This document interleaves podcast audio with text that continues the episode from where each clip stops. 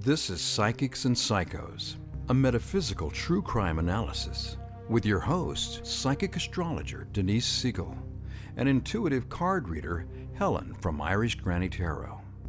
They use psychic abilities, tarot, and astrology to get a deeper understanding of the spiritual and psychological motivations of murder and the true crimes we all know.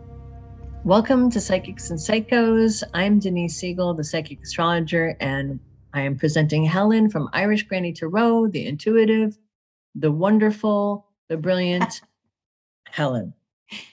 Thank you, Denise. Likewise, I'm sure. Uh, this is our uh, metaphysical true crime analysis. And who are we doing today, Denise? Do you remember? Russell Williams. Yes, Colonel David was his first name, but I didn't tell you that. David Okay. Russell Williams. He went by Russell. So let's just dive into it. And I feel, I kind of mentioned this to Denise. I feel like before I start, I want to put a caveat on this. Um, we're going to get to a point where there are some descriptions of what could be described as cross dressing but it's in a situation of psychopathology and it's by no means intended as a criticism or a judgment. I have I don't care. You know what i mean? But this guy is nuttier than a fruitcake and i would recommend if you want to see to what i refer just google and look at the images and it's going to blow your mind. So let's get into it the details and you'll I say- understand. Can I say one thing about that? sure sure. Where the cross dressing is not has nothing to do like that. That's his psych. You know that is psychopathology yeah Right. I just want to make the point that cross dressing in itself, there's nothing wrong with it. Obviously, no yeah this is just sort of like an this is a layer of his um uh this is a layer of psychological uh detritus on top of like how he copes with his psychopathology so Yeah. it's not people who cross dress that it doesn't it's it has No. by no means any intersection so No, in this in this case, uh, Yeah. according to my professional judgment, he he is uh, acting out uh, very damaging paraphilia. Paraphilias can be Right. fine, but when it becomes a problem, it's really a problem. And this is a damaging paraphilia that is actually, I believe, a um, a sign of his desire for control and power. But we'll get into it. And I, I before I begin, I did a lot of uh, reading. I followed this really closely. I've watched a lot of the crime documentaries and specials. I also had Canadian television, so that was interesting to see it on Canadian TV. But one of my favorite sources was a thesis that I found online from a guy called Martin Williams from 2020 he is was anyway a student working on a, a bachelor of arts in criminology at st mary's university st mary's college in halifax nova scotia. And he did a fabulous fabulous review of it and i took a lot from that too. So colonel david russell williams born march 7th 1963 and he was born in the midlands of england. His family immigrated to canada to a place called Chalk River in Ontario because his father was a metallurgist and there were laboratories at Chalk River that were part of the Canadian nuclear research programs. So this was described as a very close community with a culture of quote unquote relaxed conventions. Uh, I believe that they were uh, wife swapping, is what it used to be called. I see. Yeah. And his parents began swapping partners with a family called the Sovkas, who were close family friends, very close family friends. And it culminated sadly in divorce for both couples, and they remarried usually the other, does the other person. oh wow well that's Yeah. interesting Very interesting. And this all happened when Russell was six. I do believe this was formative for him, a Mhm. formative trauma. His mother married Dr. Sovka, and uh, they changed Russell's name to Will, uh, Williams, from Williams to Sovka, gave him the last name. They moved to Scarborough, home of our last favorite psycho, Paul Bernardo. So they oh moved to man Scarborough outside Toronto. And people who knew them described the family as fractious and distant. So they fought or they sulked, is kind of the feeling I got. Williams hmm. refused to talk about them. And in fact, when he was in college and people sat around and chatted, he aggressively refused to talk about his family. Uh, he hmm. attended Sir Wilfrid Laurier Collegiate Institute, and then he went to the University of Toronto, and he was there at the same time or just slightly before Paul Bernardo. Again, their paths crossed, and they knew each other. They studied economics together. This was investigated by the police later, but there was no evidence of a criminal association at the time they were students. One of the features of his relationships in university was that he really liked to prank his roommates by scaring the daylights out of them. He would hide in their closets. They would come home and sit down and start to study. He'd hide for like an hour, totally silent, and then jump out and just about give them an MI. They hmm. called him obsessive, neat, controlling, extremely bossy, and a social snob. Mm. He actually picked locks to get into the bedrooms that were locked of his roommates. So that's an interesting little detail. Uh, like many offenders with a similar later diagnosis, Williams sought out any kind of a job that would give him control over others and provide mobility. He mm-hmm. applied at the end of college, he applied to the RCMP, the Royal Canadian Mounted Police, you know, the Mounties. And mm-hmm. he also applied to the Air Force and he was so obsessed with Top Gun, he people thought that he was trying to live out that movie and he did join the Air Force. He, and immediately dropped the Sovka name, retook the Williams name. So very quickly in 1990, he got his wings. In 94, he had uh, been elevated to a position where he was flying VIPs, foreign dignitaries, government officials, the Queen of England. In 1999, he was made major.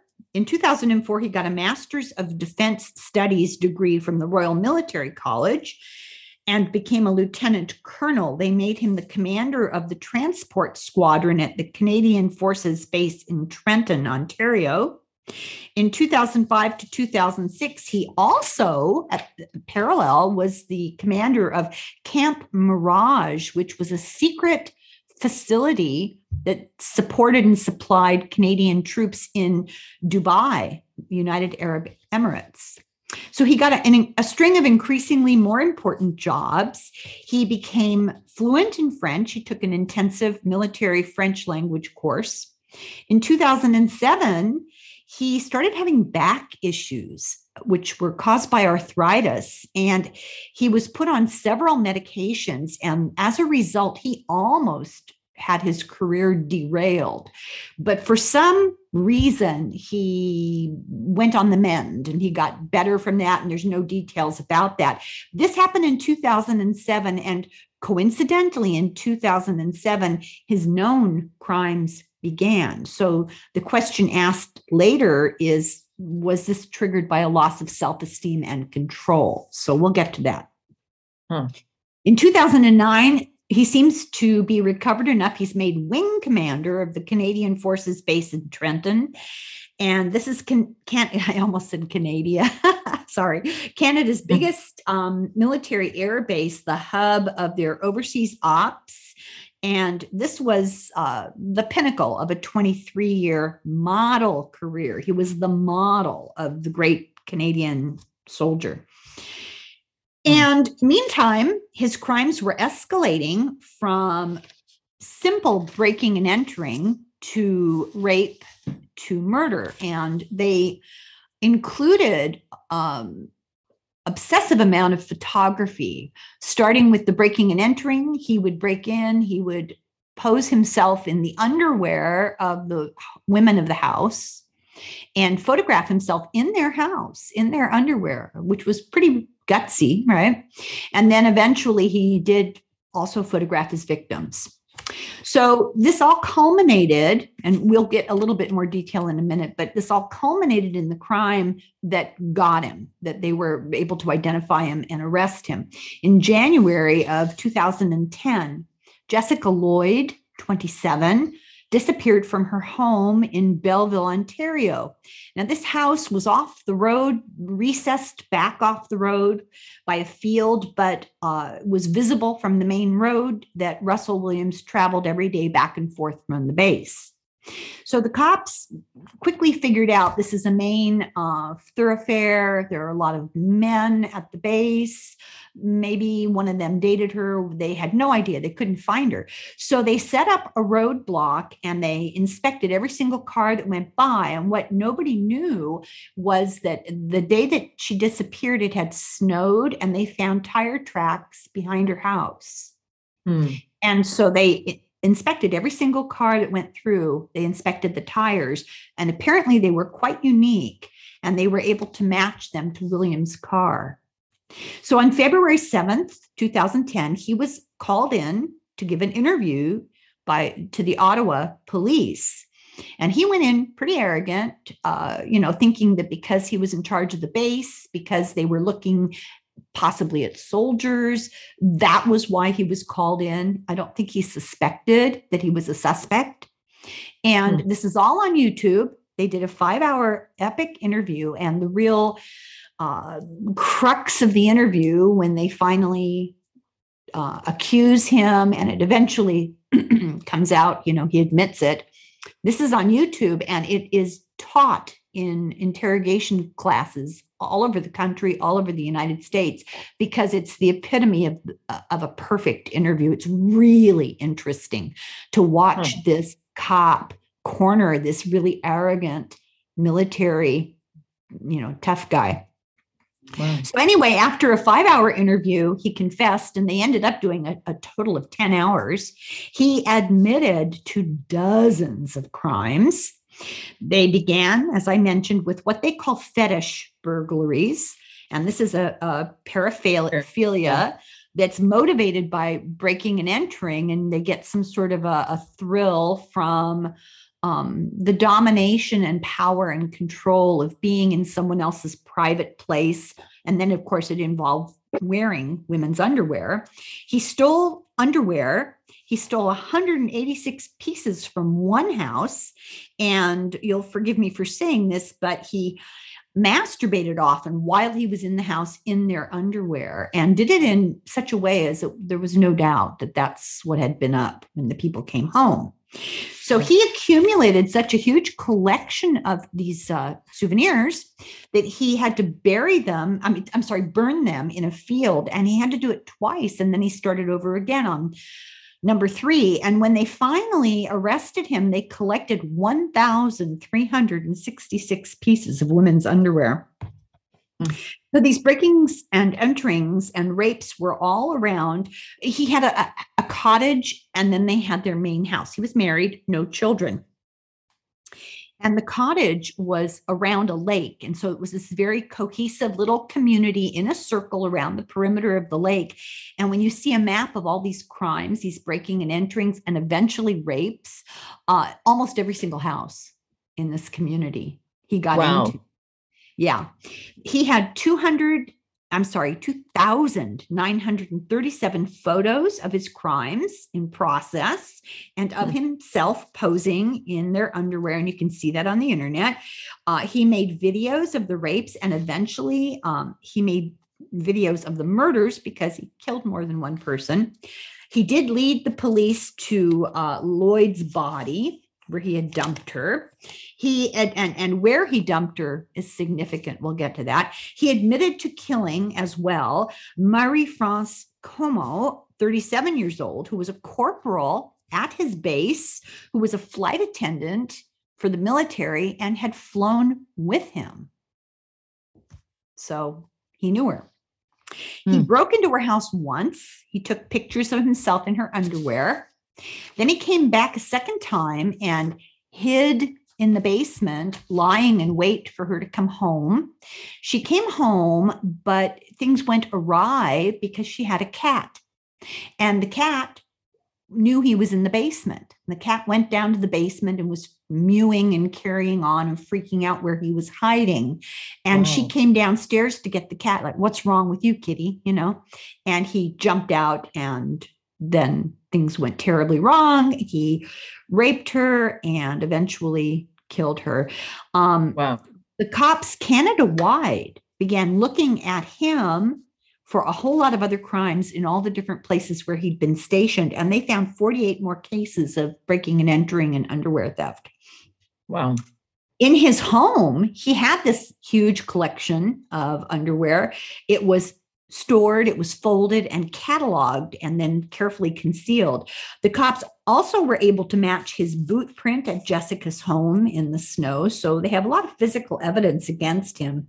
In April of 2010, um, oh, I should say that I'm going to mention suicide. So if you want to skip a couple of seconds, he tried to kill himself by this is so incredible. He stuffed a cardboard toilet paper roll full of aluminum foil. He's tried to stuff it down his throat.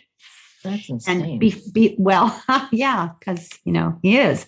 And before he uh, did that, he wrote his last will and testament with letters to people on the walls with mustard, using wow. his fingers to write. So he pleaded guilty to all the charges, and in court, in the process of this plea deal, more crimes were revealed. The first place he uh, broke into was the home of a 12 year old.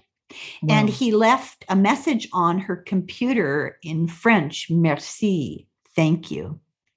Wow. Uh, the first rape he committed was against a woman who had an eight week old baby in the bed beside her. Oh and God. he broke into her house a total of three times. He's at, including once after the rape. He stole underwear from girls as young as nine years old. He had multiple child uh, sexual abuse images on his computer. Hmm. He stole pictures of people's passports, their family portraits, various academic certificates that were on their walls. He broke into one house nine times. Um, let's see here, I can't read my handwriting. Between 2007 and 2009, when he committed his first murder, he did 82 fetish related home invasions where he took pictures, donned underwear, or masturbated. He kept detailed logs of all of his crimes with pictures. He left messages on more than one person's computer, and he had thousands of pictures when they arrested him. He got two concurrent life sentences for murders, uh, and technically in Canada, he's eligible for parole after 25 years, but you know, and he was also given more time for the rapes and the breaking and entering. He was expelled. Now, this is this is an interesting little tidbit. He was expelled from the armed services after 23 year career. He was stripped of his rank and his decorations. He was put through the process of military degradation. Do you remember the old, you might be too young for this. Remember the old TV show Branded with Chuck Connors? No. took place in you know when they were opening the west westward expansion. I, I believe after the civil war and he was uh, had been a union soldier. He was in the american army a cavalry officer and he was accused of something he didn't do but he was kicked out. And and he went through this process of military degradation. He was actually physically present at the time. Now russell williams was in prison when this was done about him. But in the TV show, it was done to him. He stood there while they ripped the insignia off his uniforms and cut them up. So for Williams, the degradation was his uniforms were burned, all wow. of the medals he'd earned were cut up. This is wow. related to a process in the British Army called cashiering, which is a ritual dismissal. Um, it comes from a word from the lowlands in the 16th century, caserere. People think it means like they're giving you your final paycheck, but no, it comes from this uh, word from the lowlands, which would be Netherlands, Belgium.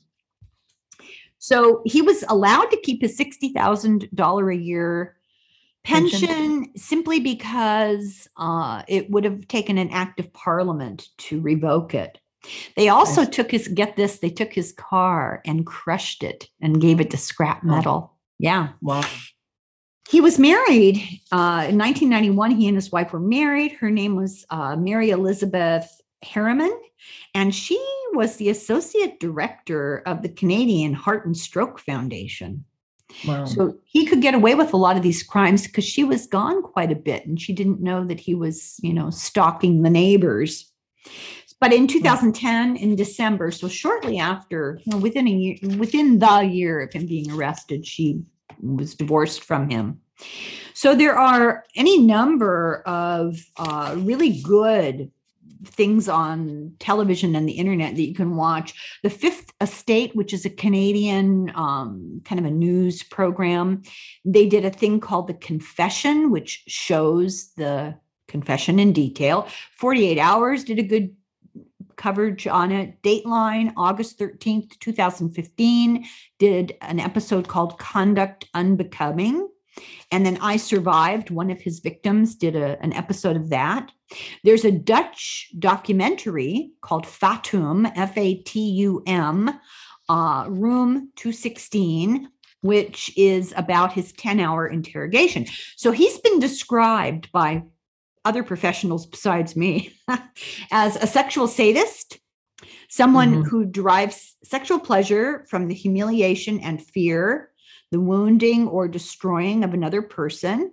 Uh, sexual sadists are uh, often into bondage. Um, they want complete mastery. That doesn't mean everyone into bondage is a sexual sadist. I have to make that distinction.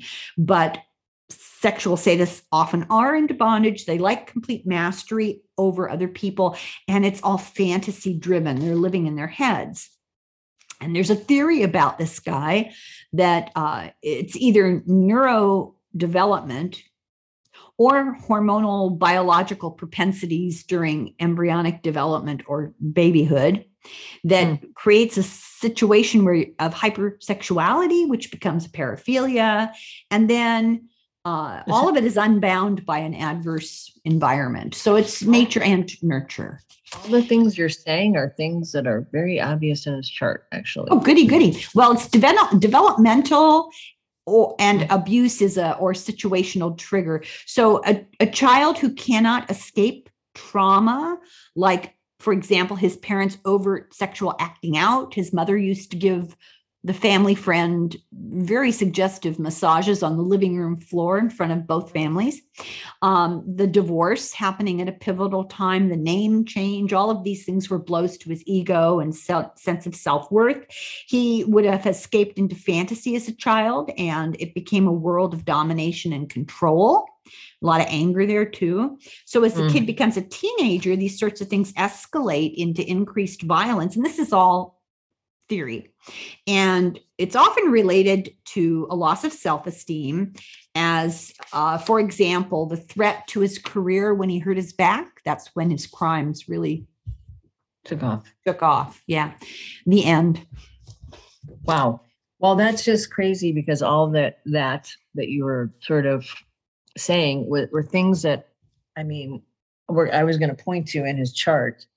Um, so I will go ahead and do that. I'll Yeah, go for it. I'm, I'm eager to see this. Um, this is just unbelievable. I think in that way. Let me get. I got to get you back so I can share my screen here, and I can't seem to do that. Oh, um, hold on. Here we go. So let me share my screen. Um, for those of you watching on YouTube, Yeah, I was going to say this is podcast gold, but Denise Yeah, but shows the horoscope Yeah, and you can see it on YouTube. You Yeah. can see it. If you can't see it, I'm going to describe it. So it is, you don't have to see it, but you can, if you're interested, look on YouTube and and see that, uh, see the chart. So here's the deal. Okay, here's a guy who I'm going to go into. Uh, there's there's he has multifaceted issues here, which is I think why it presented later in life and why he's was able to sort of keep his shit together for a while he's got the sun jupiter conjunction pisces. So here's somebody who you know is very hyper emotional and also prone to fantasy and not being kind of uh in his in reality. Um, somebody who is kind of impressionable. And the Neptune ruler in Scorpio is someone who is this propensity towards things that he can't have, things that you can't see, you know, places and people that, you know, secret things like your underwear, sex, and hidden, all this hidden kind of and darkness and death and all that stuff. He naturally tends towards going that direction, going dark. And it's very extreme. This is probably something, you know, this is something he came in with. Now, he's got a Pluto opposition to his sun, which means he's very controlling. And this all this Virgo opposition to this Pisces would make him very uptight, very controlling, somebody who everything has to be just so in his way, you know, very critical and somebody who's very anxious by nature too with the Uranus Ceres Pluto. So everything has to be in order or he has anxiety. He trips out stuff. He's got a Saturn Mercury conjunction. His Saturn is opposing his moon and the Mars there. So this is the hypersexuality that his family portrayed. His Mars moon in Leo. Mother is hypersexual. Father is hypersexual. He grows up in this hypersexual environment, which inappropriately so. The parents are very self-absorbed, all about Leo.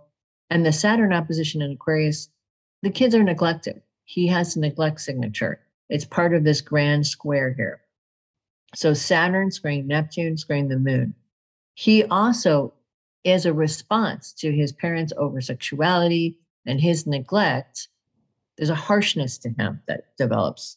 There's this kind of like judgment that you talked about a little bit, and that's part of the South Node Venus conjunction, which this is another aspect to his personality. It's this really where the the deep, dark, really kind of sick behavior comes from is in this and the nodal stuff here. But the Saturn Mercury, you know, the Saturn in uh, Aquarius opposing the the the moon squaring the Neptune, his harshness, his kind of, you know, nobody's, you know, everybody has to be, he had upwardly mobile and nobody's quite good enough for him and uh, the, the need to control and that was his response to being kind of um, neglected, not seen, not cared about. His parents did what they wanted. He's an afterthought. So he's got this part of him as a child that would have blamed himself or felt neglected or felt like he wasn't of any worth or value to his parents, that he wasn't important. And as a result, he's kind of really harsh and kind of judgmental of others. Now, he probably doesn't fully, we don't know his time of birth. And in this solar chart, it's in his 12th house. So he doesn't understand it himself. He's not fully conscious of this.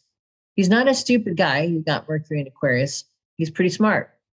Um, so he's able to kind of get away with a lot of stuff and kind of trick his way into different situations. Now, here's where we get into the really weird kind of behaviors with the Venus and the South Node conjunction mm.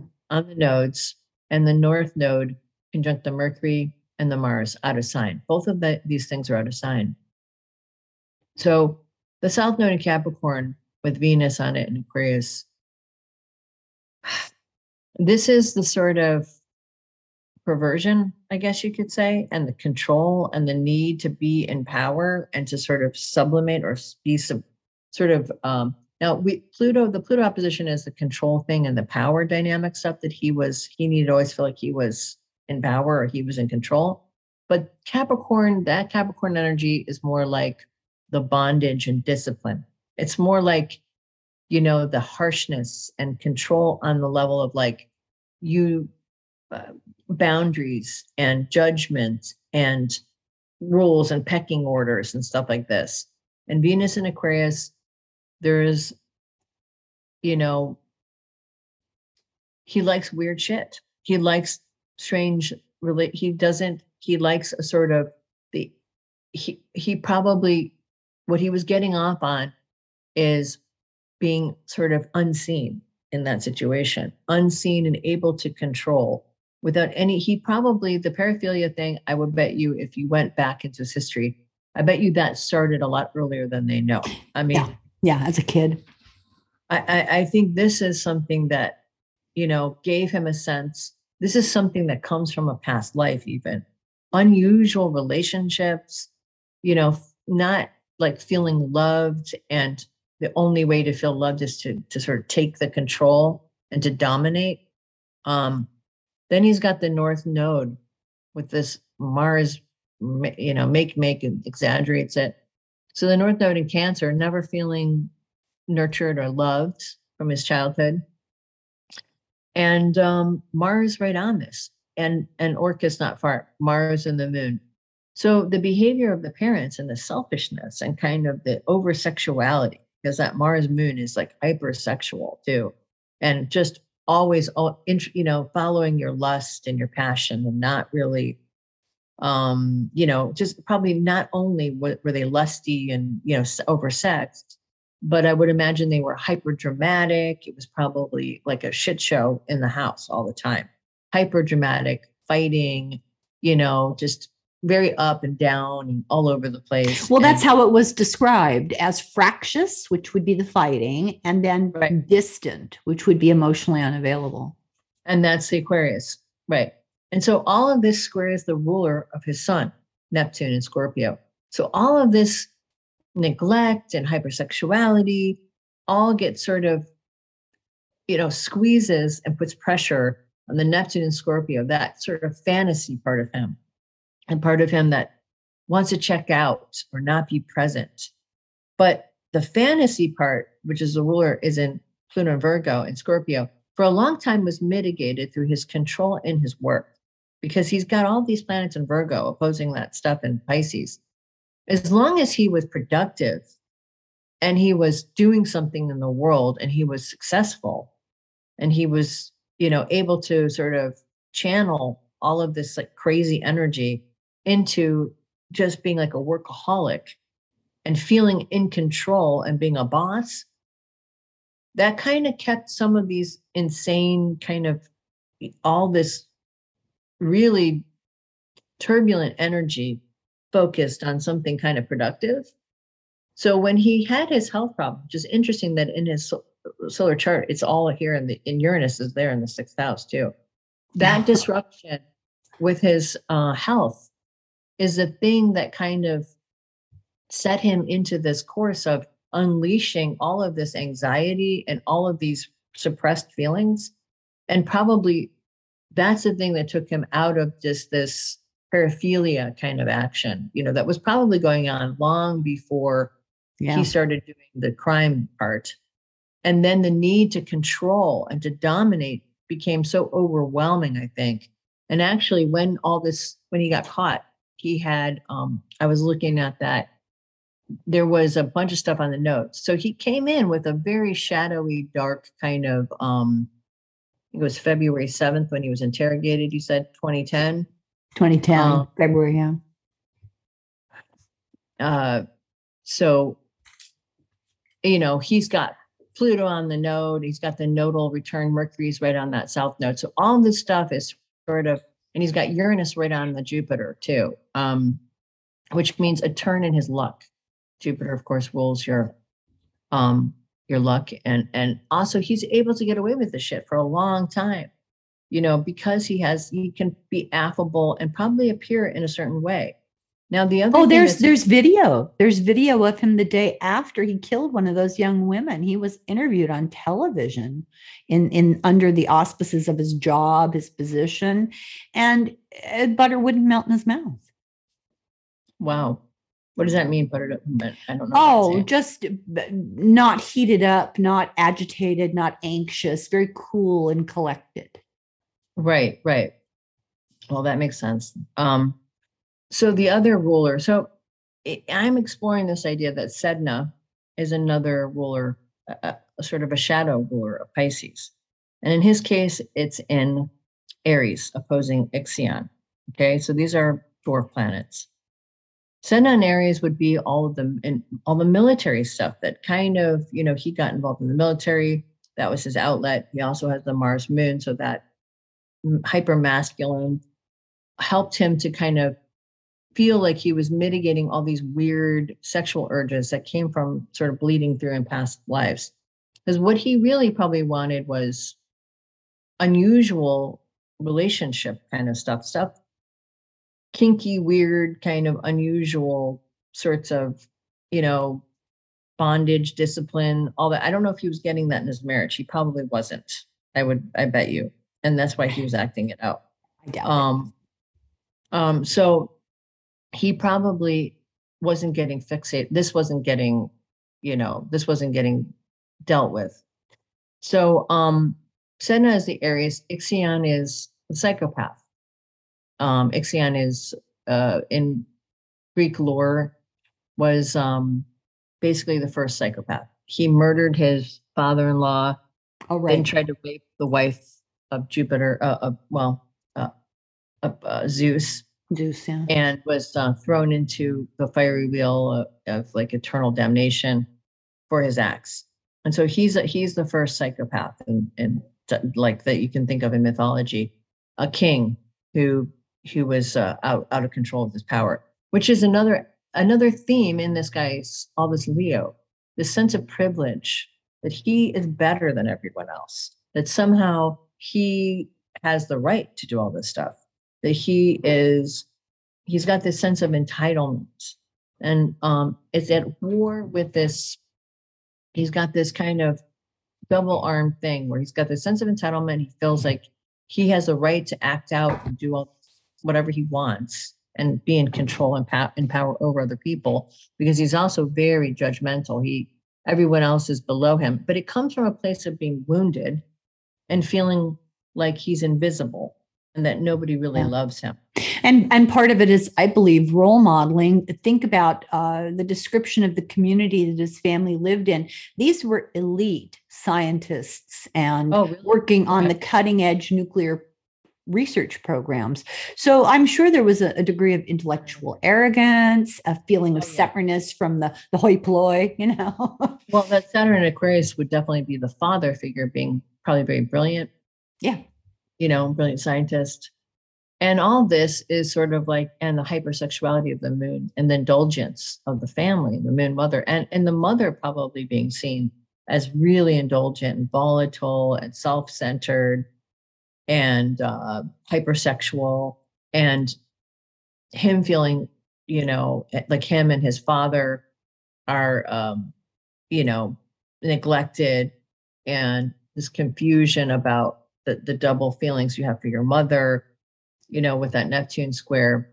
Um, and, and just this feeling like you need to control everything and everyone as a result. Now he has some of these dynamics. Whenever you see this kind of stuff in people's charts, you know, you have to ask yourself, right? This is the chart. This describes what you told me about his life. Which is just bizarre, isn't it? Because we don't consult ahead of time. You had no idea. You, I, you weren't even sure of his I birth don't even know date. who he is. I've Yeah, never I even know. I showed Denise the pictures just before we started recording. I don't even know who he is. And so Yeah. here, the crazy thing to me is that it's so obvious his natal chart. And everything you're saying, I'm like, well, that's that. That's this this Yeah. configuration. That's this configuration. And then when you were talking about the different time frames, I could see, you know, these triggers going on. Like when he got caught, he had some stuff um, going on in the seventh house when he was. Can I can to- I interrupt you to ask you something that just occurred to me? Because if you were describing this to somebody who was a skeptic, uh, I believe that this might be an argument they would put up. And I'm going to ask you, how likely is it that you go back and you find signatures for behaviors, but they could be ascribed to other things, or are they very specific? In his case, no, they're very specific. I mean, even if he didn't go down this path of being this twisted, he would still have tendencies like this, you know, that would be there. That Pluto Sun opposition is always issues with power and control.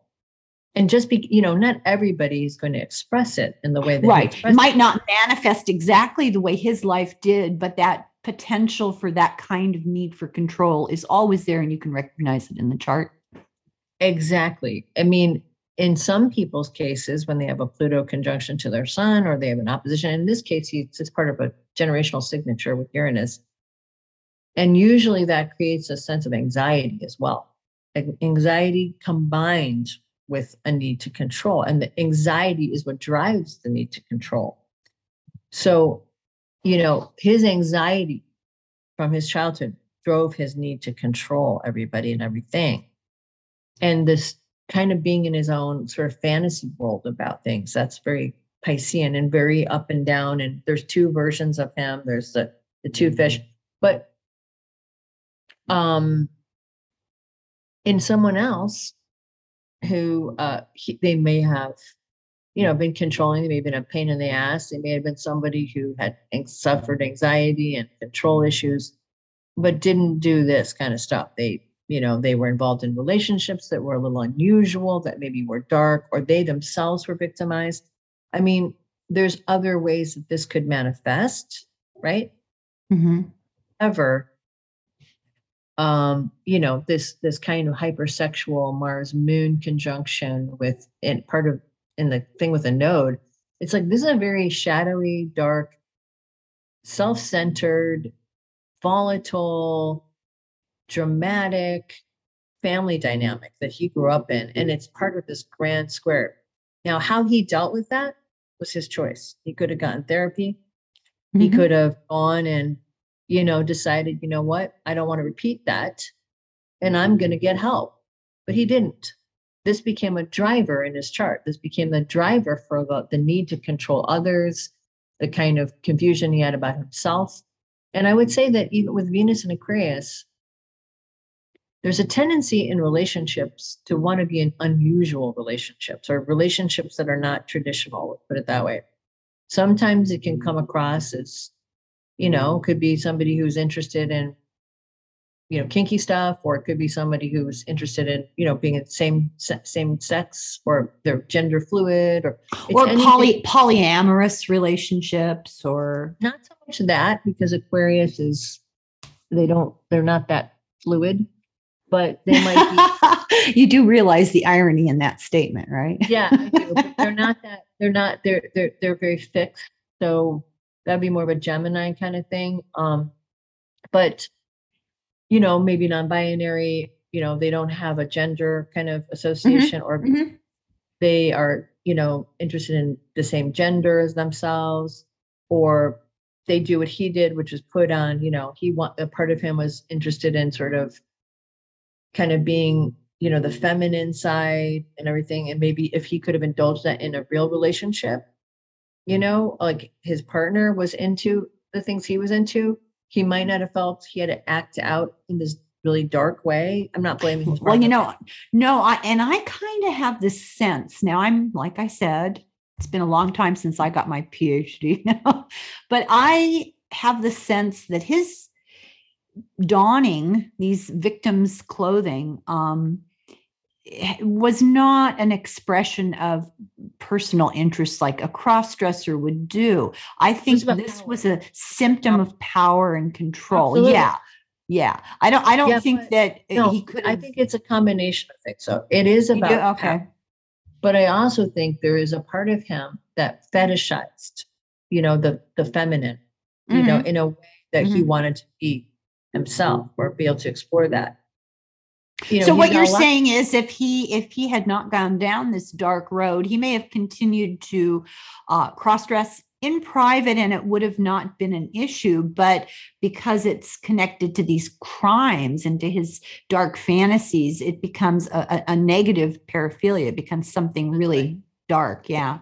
I, there's a distinction there. Yeah.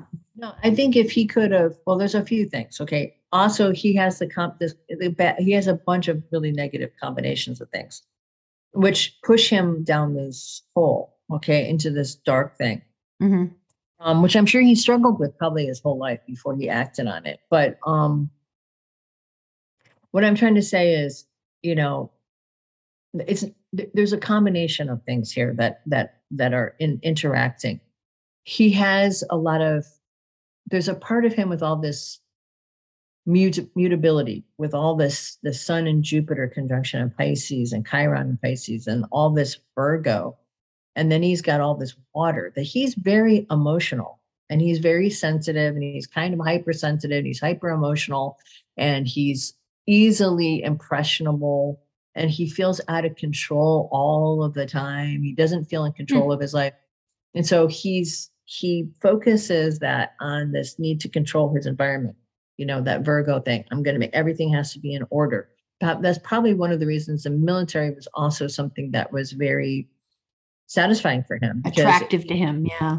Yeah. Everything is has its place and everything is in control. Yeah, and it appeals he, to that rigid, rigid part of his nature.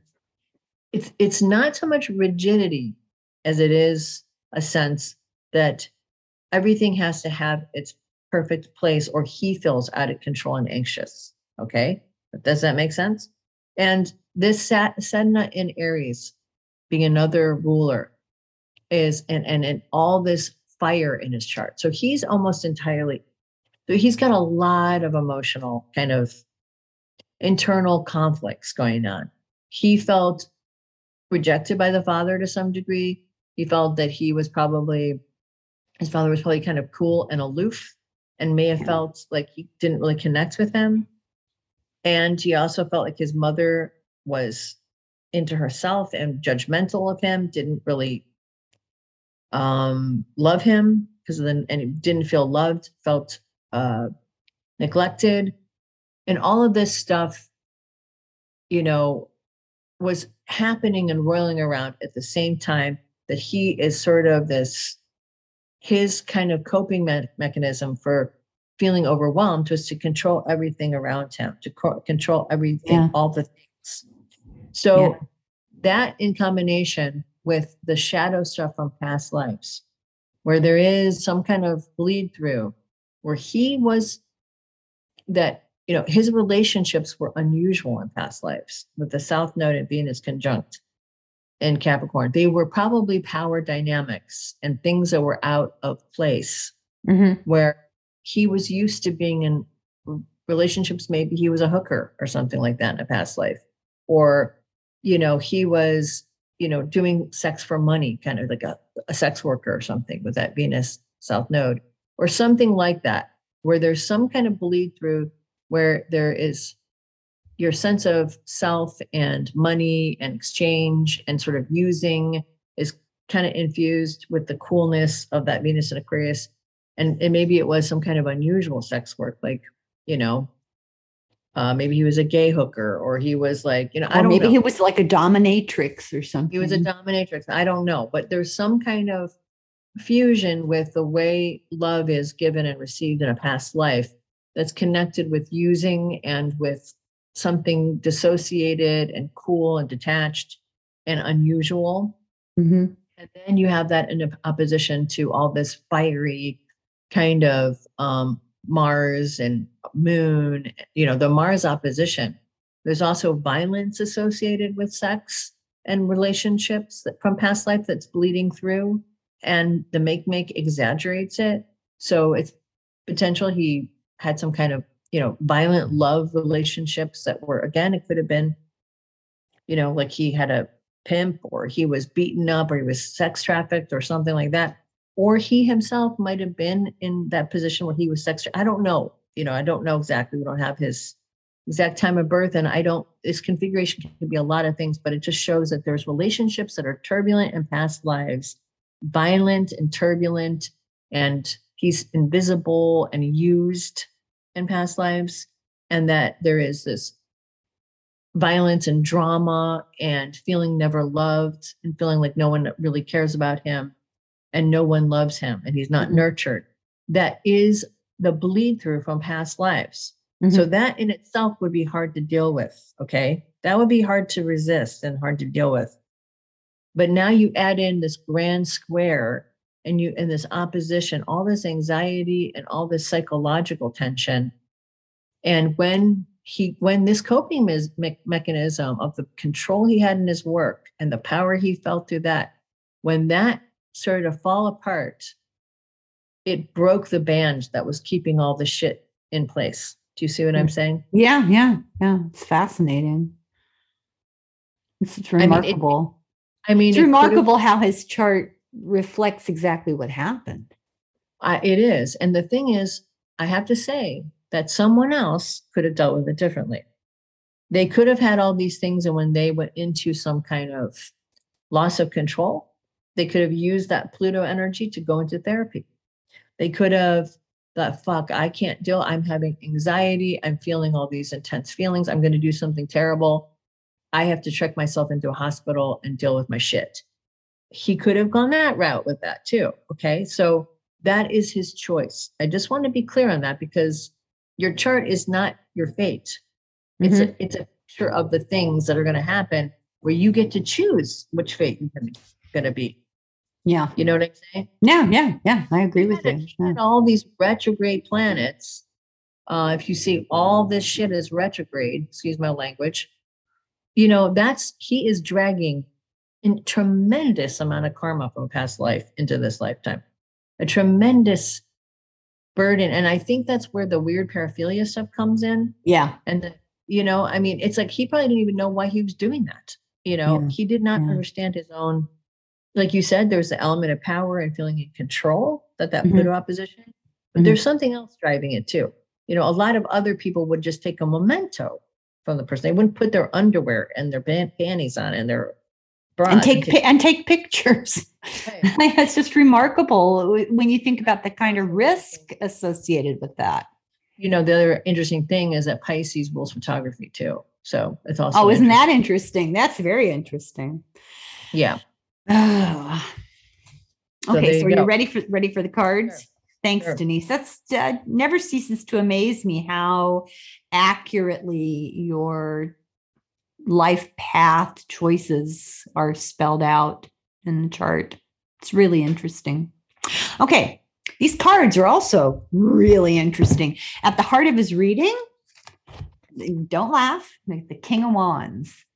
So you're talking about a person who has the potential to be a leader, who's inspiring and charismatic. And look at the job he had, right? Somebody with a lot of energy to cope with a high position of authority, but it's crossed by the Seven of Cups reverse. Mm. So it's crossed by issues of fantasy and reality and confusion. He's got a, a sense of a lack of purpose. And this reflects poor choices and a Mhm. life in disarray. So you've got potential, enormous potential here that is stymied by this Seven of Cups reversed. So it's a guy who's got a natural gift for leadership. He can get other people to do work for him. He has a clear idea of what his goals and his agenda are.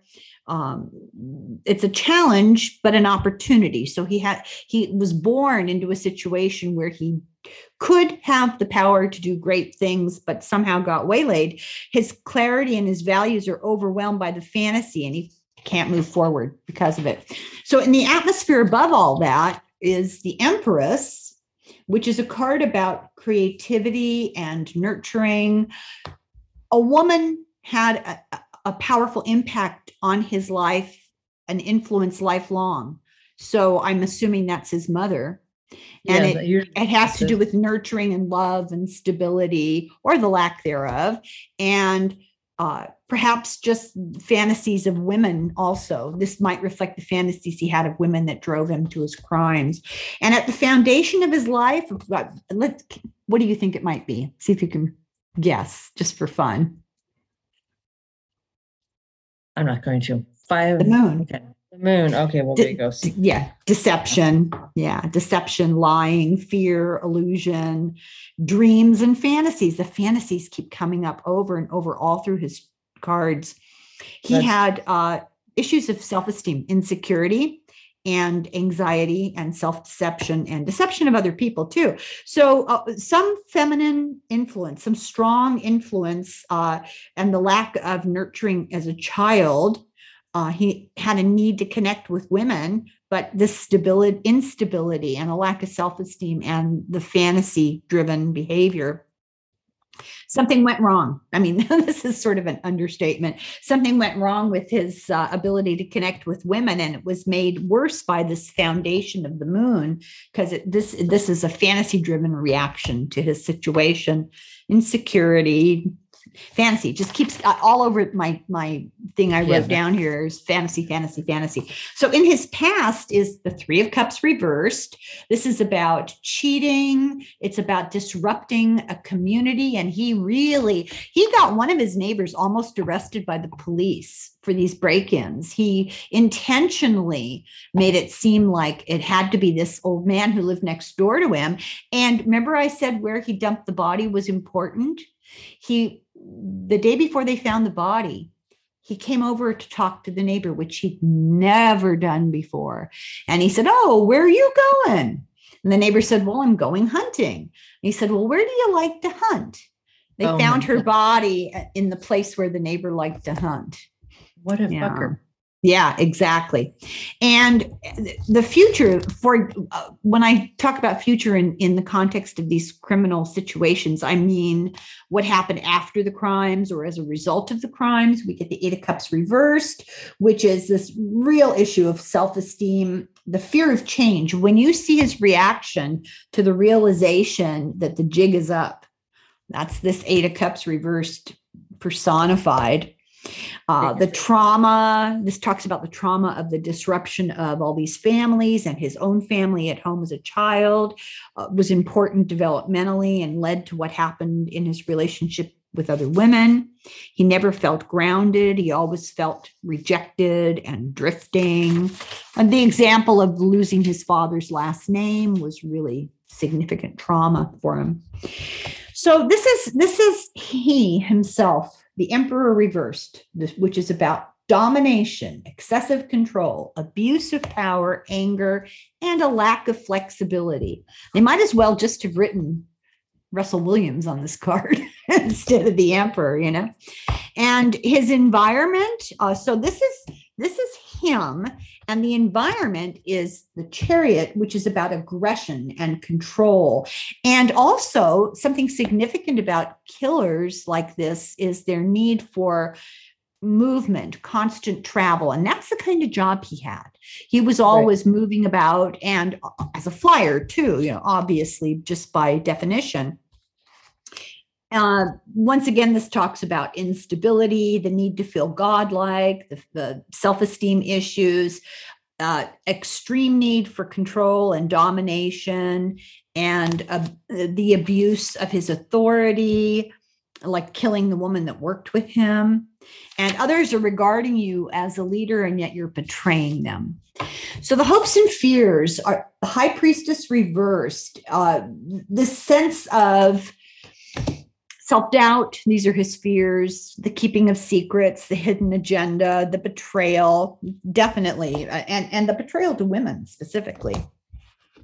So the outcome I thought was really, really interesting. The outcome is the Three of Wands reverse. This is somebody who's clinging to the past, whose childhood was frustrating and caused him to lo- lose direction. And he's stuck, stuck in his childhood, crossed by the hanged man reversed, which is ego and resistance to change. So, yeah, that's not surprising. So, somebody with a great deal of potential who got derailed early by fantasy and ego, all the result of traumas in his childhood. Uh, born with certain propensities, but his environment certainly um, made them much worse. And he squandered his potential. He squandered his strengths and his ability as a leader and betrayed his strengths. And it was a, an essential part of his life path that he completely derailed by really scary fantasy choices. Yeah. I mean, just all that Pisces. That's that's the Piscean thing is to be in a fantasy land, to to live not in reality, you know. really. And having Jupiter on the sun exaggerates that, makes him extraordinarily prone to living in his own imagination. You know, just tough to watch. You know what's so remarkable about it, Denise? When you see there's plenty of opportunity on on the internet to see him on video in all sorts of circumstances, uh, talking, being interviewed at work with with VIPs. You know, many many opportunities to see him in his everyday life at work and at home, and the banality of evil. I mean, he is just so ordinary. it's just really scary to think about. Nobody had a, a clue. Yeah. Well, he probably, like I said, tried to keep it together and channel it in a certain direction for a long time, which is maybe why, you know, he didn't seem so evil at first. You know what I'm saying? Or where he could get away with it. I mean, that guy, I don't know his name offhand, but the guy that just, the architect that was just caught, I found that was interesting that everyone described that Rex, guy. Rex, Rex. somebody, yeah, Hebrew, yeah. that everybody who's interviewed about him said he's it was creepy and dark and they didn't like him and he was had a bad vibe and stuff. Everybody that I've seen interviewed, just random people. They'd walk to say there's some woman who was interviewed as a neighbor said one I've gone trick or treating down here. I just wouldn't want to go to that house because it was so creepy. People picked up on his shadowy dark stuff, but with this guy, I don't know. I mean, and there are certain people that can sort of hide their shadow stuff.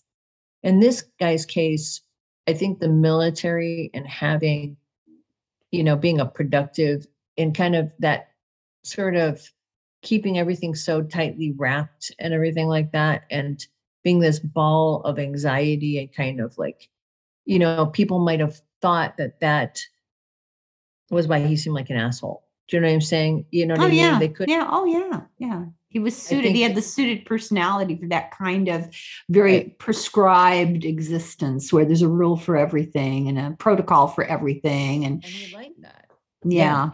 Well, when he was in college, his roommate said the very first day of college, when he moved into this four person living arrangement, he wanted to um, uh, create a chore chart and assign chores to everybody. And, you know, you're talking about a bunch of, you know, freshman Oh, college students. They said yeah. they all looked at him like he was insane. Well, little did Well, they know.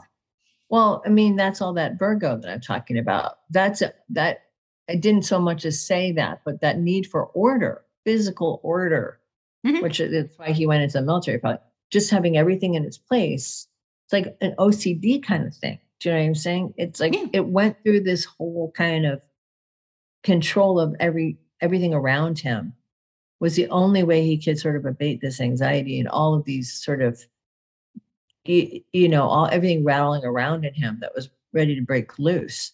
So when that order got disrupted all of that kind of it broke it broke the the band that kind of was trying to keep all that stuff in order you know what i'm saying i think that's you could even see it when uh, in the the souvenirs that he kept. He had them all cataloged and organized. all that virgo yeah That's just weird. that yeah all that virgo yeah very um everything was at its proper place in his mind and that's that's how he dealt with his anxiety and how he dealt with this his demons to keep them cataloged Control. Yeah. control yeah it's interesting i mean again you know i i want to make the point that people can have difficult charts and make choices to not be like him. You don't have to be like him. You can have his exact same chart and choose to use that kind of stuff to go deeper into yourself to do the work on yourself to try to excavate whatever stuff you you're bringing with you from past lives, your traumas from your childhood. You don't have to indulge it. You see what I'm Well, saying? no, it, it's yeah, it, it's it's believed that you know you you reincarnate into a situation that presents you with the lessons you need to learn. Now you don't have to follow your free will. You know, you have free will. I mean, you do have to follow your free will. You don't have to follow a particular path. You have the ability to make a decision which direction you're mm. Well, going to go.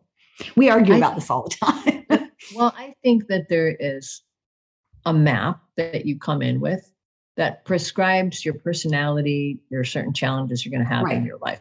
How you react to those things is your choice. This is how I've heard it described. It's like a map, and you've got you're following a path that's prescribed for you, but you come to a divide in the road, and it's that's your free will at work. You can choose which way. Eventually, the outcome is the same, but the route depends on. Well, What? I mean, Well, that's No. true. You might go to heaven or you might go to hell, Denise. well, right. I mean, you know, you can devolve or you can evolve, right? So right, if you right, right. So it's all dependent on your choices. But I mean, if you think about the old expression, I'm playing the hand I was dealt, that's what astrology is about. It's a hand you're dealt. You can either use the hand you're dealt to live an amazing life and and deal with all this. You can use that internal conflict in different ways, or you can let it overcome you and you can just go down, you know, do the worst version of every make the worst choice Yeah. you can make. You make the choice to take the easy way out. or or the choice that's the most self-indulgent or the most um the most the least healthy the most uh, selfish the most greedy the mo- the you know the worst you know those five deadly or the seven deadly, deadly sins you know like greed or selfishness or avarice or if you choose Or my particular favorite, gluttony. or gluttony. If you always choose the path of you know of indulgence or selfishness you're devolving yourself. You're not trying to use the situation to evolve you. I mean he's got a very difficult chart. He this isn't the first rodeo where he made up some mistakes and he did some bad things. You know when you have an Brought a lot of brought a lot of stuff with it with him into this incarnation. A Yeah. with him and he had to and his choice was to work on it and to to get better Well, that's a pervasive argument, you know, for trying to do better in this lifetime because it's not going to go away. You're still going to have to deal with this. Yeah. You're just going to take it with you and do it again. I think if people, this is what I don't like about Christianity, is that um, Well, I don't think we have another two hours, Denise. I know, I know you're right, but this is one of the cruxes of Christianity that you can just say you're sorry and everything goes away, but that's not how it works. Well, that's not work. that's not the version of Christianity that I necessarily was raised with either. You you can you can confess and do penance and say you're sorry, but you're still going to be judged at the I mean this is what I was taught. I'm not saying I believe this. You're still going to be judged at the end anyway, and you do get some brownie points for acknowledging the bad things that you did and for accepting responsibility and for doing penance, but that doesn't exonerate you, you know. I know the new version, the Christo-fascist version of Well, the fundamentalist version is all you have to say is Jesus is my Lord and Savior. That's right, and you get a free pass. It's Boom. basically like your Yeah. Sam's card or your your Costco card to heaven. As long as you paid your dues and you have that card on you, you're good to go. You can do anything. Well, you know. Constantine, the Emperor Constantine, yes, his mother, of course, was Saint Helen, and uh, she tried very hard to get him, the fi- finder of the true cross, tried to get him to convert to Christianity his whole entire life, and he uh, took her up on the importance of Christianity by getting everybody else in the whole entire empire forced them to be Christian, but he didn't convert till he was on his deathbed. Oh, well, until he got that golden ticket. Yeah. Golden ticket. All you do. I mean, actually, the idea of Christ early on there is is as like a very different idea than we have of him now, which was that you know in the old Greek and Roman idea is that there's you know there's sort of a purgatory kind of space where everyone goes and you're judged, right? And then there's some people who go to the great place, like it's more like the Tibetans' idea of the gods and goddess place or whatever. But that you go to this place where you know if you're if you did amazing things in your life, you're kind of you get a pass, and everyone else kind of goes to this sort of kind of low low level kind of crappy astral plane place, and it's sort of a purgatory space, even though yeah, it's life. like it's like hell, but you're not in the presence of God, is how it's defined. right, It's, not temporary. It's temporary. Yeah. temporary, but it's not real fun. And you might, you know, you're going to come back and it's kind of shitty. And Jesus, the whole idea of Jesus was that he he came in there and he- as his death, he went and emancipated all those people from that purgatory. And that was sort of the idea that he was an emancipator on this spiritual level. That was the original, a lot of the original Mhm. ideas of Christianity in its early inception. It's not like that now, but that was kind of what took hold in the Roman imagination and why they, as their empire was falling and crumbling around them, and they felt persecuted and that they were losing their power, that he was going to emancipate them on this spiritual level. I think that's part of what why it, it took yeah. off. Well, yeah. what what goes under the title of Christianity in these days would be unrecognizable to Jesus himself. You know what I always say, Denise? It's a very lucky thing that when Jesus died, and they put him in the sepulcher, he came out and he rose into heaven, body and soul, because he'd be spinning in his grave. I know. I think the same thing. Yeah, he would be. He would not be happy yeah. at all. Well, on that on that, on that bright note. yeah, that note. Well, everyone, thanks for listening to Psychics and Psychos. Oh, and I want to make a promise here. That's the last sure. Canadian we're going to give a hard time to here for a while. okay. All right. Well, thanks everybody for listening, for watching. Um, please like, subscribe, join, whatever. Let your friends know. Sp- spread the word as this helps us to make these and it, it is incentivizing for us to continue to do it. So blessings to all of you and Salon de Foil. You want to say that? Salon de Foil. That's right. Salon. I took the words your mouth. Pardon me? I took the words right out of your mouth. Right out of my right. mouth. yeah. Right, everyone. Blessings to all. Have a great one.